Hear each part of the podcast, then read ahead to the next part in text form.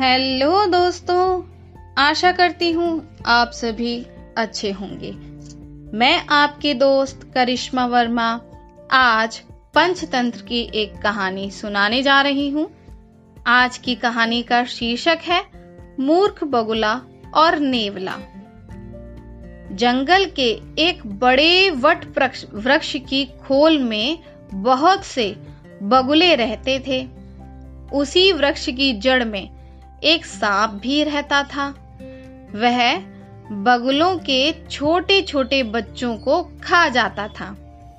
एक बगुला सांप द्वारा बार बार बच्चों के खाए जाने पर बहुत दुखी और विरक्त सा होकर नदी के किनारे आ बैठा।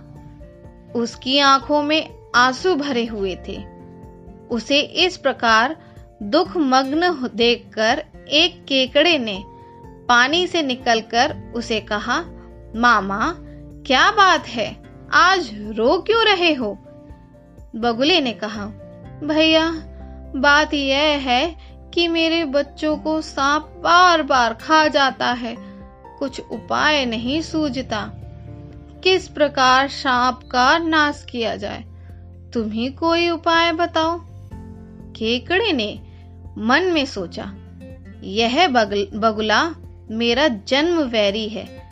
इसे ऐसा उपाय बताऊँगा जिससे सांप के नाश के साथ साथ इसका भी नाश हो जाए।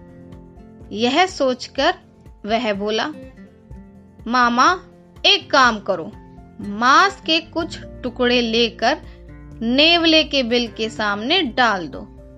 इसके बाद बहुत से टुकड़े उस बिल से शुरू करके सांप के बिल तक बखेर दो।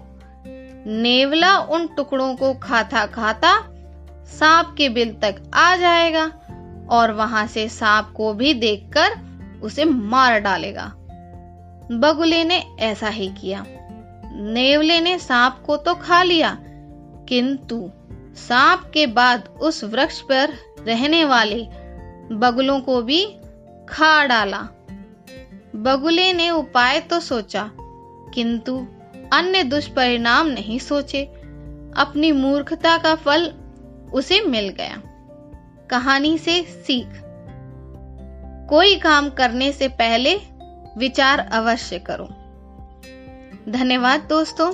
इसी तरह कहानी सुनने के लिए मेरे हिंदी कहानियाँ चैनल को लाइक करें, सब्सक्राइब करें और ज़्यादा से ज़्यादा शेयर करें।